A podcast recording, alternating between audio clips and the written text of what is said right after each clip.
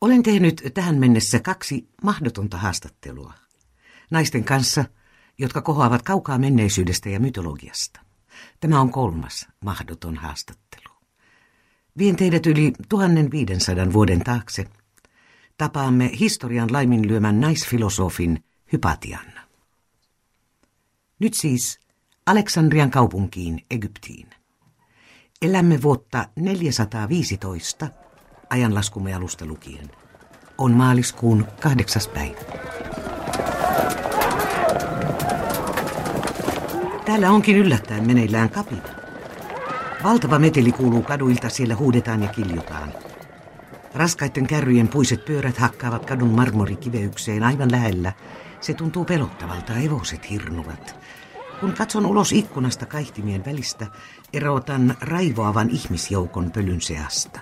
Se paisuu kuin sakea pilvi, etumaisina juoksevat mustapukuiset kammottavan näköiset miehet. He huutavat ääni käheänä, silmissä on fanaattinen kiilto, käsissä suuret puiset ristit. Eivät kai ole tulossa tänne.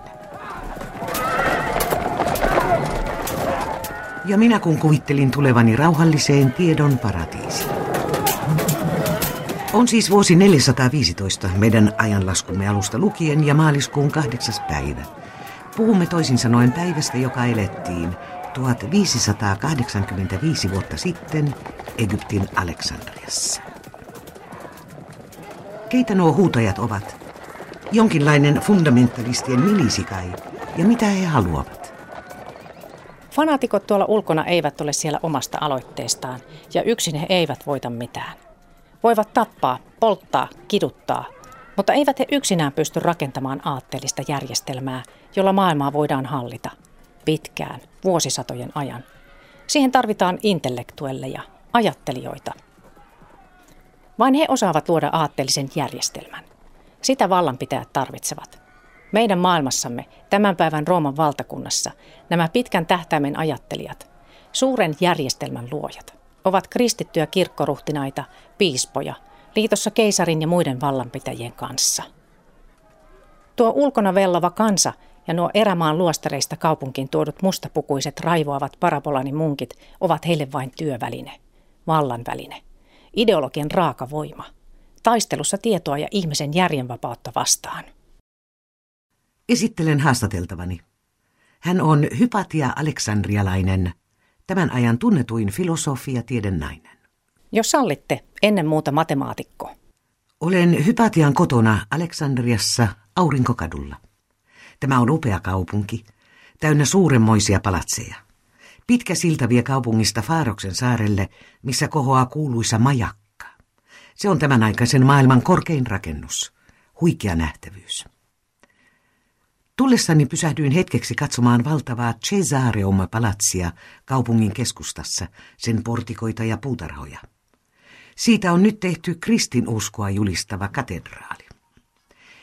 Ison amfiteatterin takaa käännyin sitten puitten varjostamalle aukiolle ja siitä heti sisään Hypatian kotiin tänne Aurinkokadulle. Keskellä pihaa seisoo pieni torni, 30 metriä itse taloa korkeampi. Se on Hypatian yksityinen tähtitorni. Ei paras mahdollinen, mutta sen on kelvattava. Kapeasta ovesta tulin sitten varjoisan mausteilta ja makealta viiniltä tuoksuvan eteisen läpi atriumiin, jota valaisevat öljylamput, ja siitä sitten tähän isoon tilaan, joka on täpötäynnä papyruskääröjä. Ne pitävät sisällään mittaamattoman arvokasta tieteellistä kirjallisuutta, hellenistisen, siis muinaiskreikkalaisen tiedon ja filosofian aarteita. Pöydällä keskellä salia – on mekaanisia mittausvälineitä, astrolaabi ja hydroskooppi. Tiedän, että ne ovat Hypatian tieteellisiä keksintöjä. Tämä on Hypatian yksityiskoulu, missä hän opettaa matematiikkaa, geometriaa, tähtitiedettä, uusplatonista filosofiaa. Minulle hymyilee liki 50-vuotias, viisauden kaunistama pieni nainen. Hänellä on siniset silmät ja nauhalla kuriin pannut pitkät hiukset, joista jo erottaa muutaman harmaan. Yllään hänellä on tribon, pitkä musta koristelematon mantteli, jota filosofit käyttävät. Miksi kuuluisa hypatia opettaa näin pienissä tiloissa ja kotonaan? Jos sallitte, niin kerron. Ei tämä minun kotini tietenkään ole mitään verrattuna siihen tiedekouluun, jota isäni johti aikoinaan suuren kirjaston vieressä. Mutta ei meillä ole enää paljon papyryskääröjäkään, siis tieteellistä kirjallisuutta. Kirjastohan poltettiin. Ja oppilaita minulla on enää vain kymmenkunta. Totta, meitä on vähän. Muu maailma käy sotaa, tekee työtä, tuottaa jälkeläisiä, matkustaa, tappaa, rakastaa, kärsii ja iloitsee. On aina tehnyt näin. Me teemme muuta. Tutkimme ja yritämme selvittää, mistä maailma on tehty. Mistä meidät on tehty. Mikä on maailman tieteellinen todellisuus? Sillä onhan niin, että suuressa aurinkokunnassa, me täällä meidän maailmassamme olemme kaikki pieniä aurinkoja, ehkä ainoita, jotka pystyvät luotaamaan itseään, tietämään itsestään jotakin.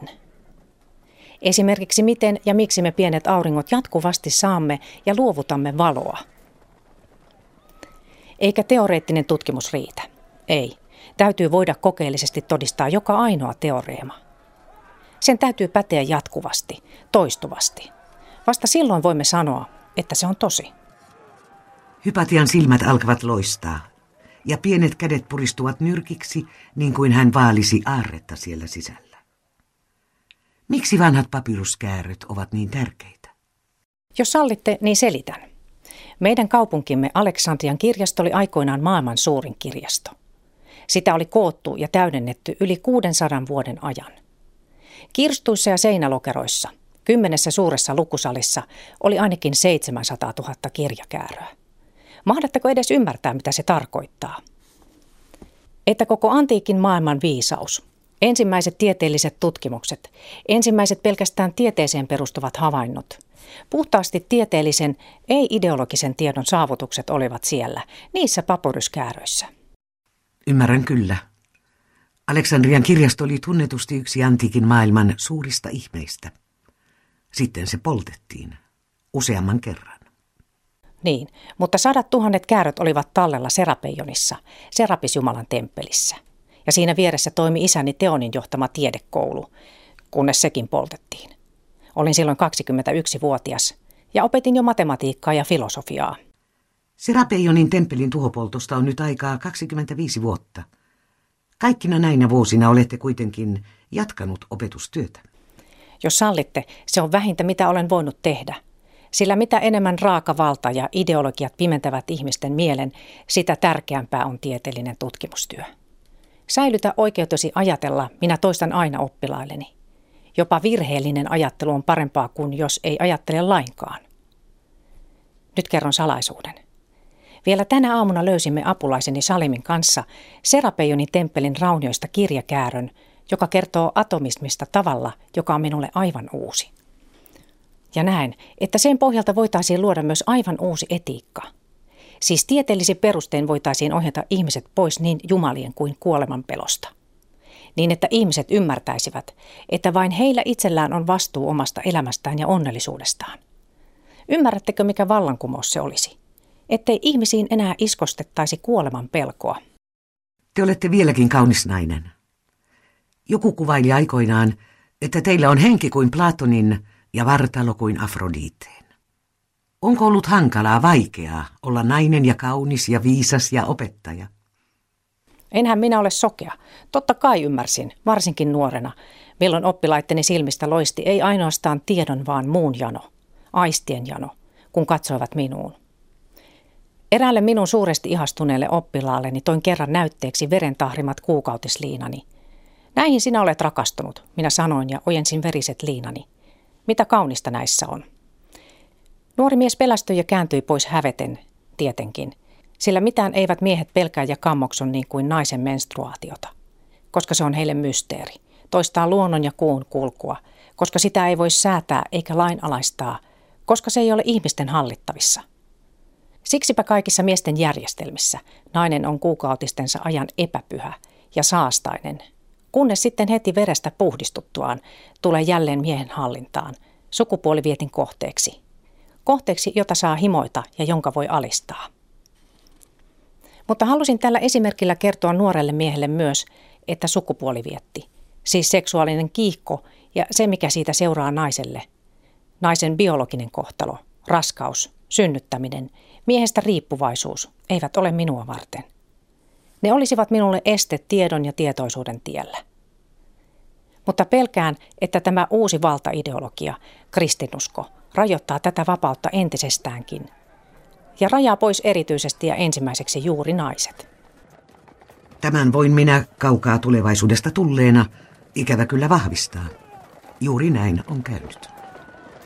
Huomaan, että ulkoa tulevat äänet huolestuttavat teitä. Niin minuakin. Kaupungilla puhutaan yhä useammin minua vastaan. Pakana nainen minusta sanotaan, ja noita, joka yrittää vietellä magian avulla kansaa keisaria ja ainoa oikeaa Jumalaa vastaan.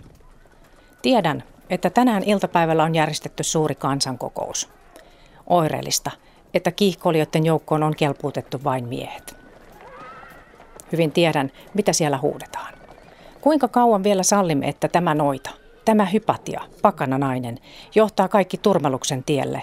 Väittää jopa, että tuntee tiedon, millä voi voittaa kuoleman. Hän puhuu Jumalaa ja keisaria vastaan. Miten äärettömän kaukana tämä kaikki on minun maailmastani.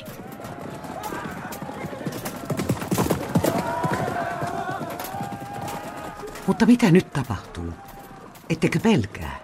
Pelkään. En kiellä sitä. Mutta mitä minä voin tehdä? Ystäväni vaativat, että heti huomis aamuna lähden pois laivalla kohti itää, jonnekin minne Rooman valtakunta, ja kristinusko eivät vielä ole ulottuneet. Mutta tänä iltana haluan vielä kerran nähdä Faaruksen saaren, majakan ja laajan meren sen edessä. Älkää toki pelästykö. Menen apulaiseni Salimin kanssa. Hevoseni odottaa tuossa pihalla. Salim, tule, lähdetään. Jos haluatte, voimme tavata vielä aamulla satamassa.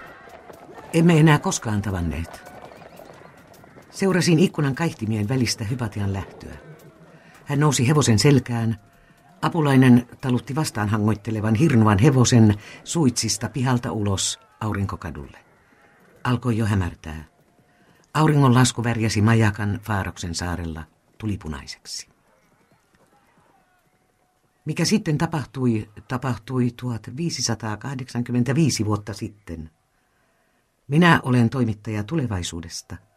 En voi muuta kuin todeta sen, mikä on jo tapahtunut, eikä sitä saa tapahtumattomaksi. Suuri kiihottunut väkijoukko odotti hypatia aurinkokadulla. Hänet vedettiin hevosen satulasta alas, raahattiin Cesareoma palatsiin, siis kristittyjen kirkkoon, heitettiin marmorialttarin päälle. Piispan yllyttämillä kiiluvasilmäisillä munkeilla oli käsissään teräviä ruukunpalasia.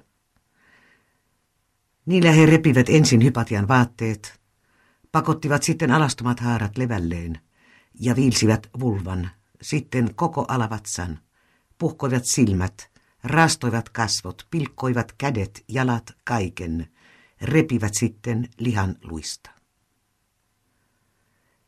Veriset riekaleet kerättiin säkkiin, jota laahattiin kaupungin kaduilla, kunnes se tyhjennettiin jätepaikalle Chineroniin. Tuli poltti tuhaksi sen, mitä oli Hypatiasta jäljellä. Toinen rovio teki lopun Hypatian koulusta ja sen papyruskääröistä. Näin piti käydä. Näin oli päättänyt kirkko, keisarin ja Jumalan suuremmaksi kunniaksi. Antikin sivistys loppui Hypatian murhaan. Kristillinen uskonnollinen fundamentalismi vallitsi Euroopassa pitkälti yli tuhat vuotta. Uudet tuulet alkoivat puhaltaa vasta renessanssin myötä. Renessanssin, joka löysi virikkeensä nimenomaan antiikin maailmasta. Miten erilainen olisi ollut maailmanmeno, jollei tieteen ja järjen ääntä olisi vaiennettu yli 1500 vuotta sitten.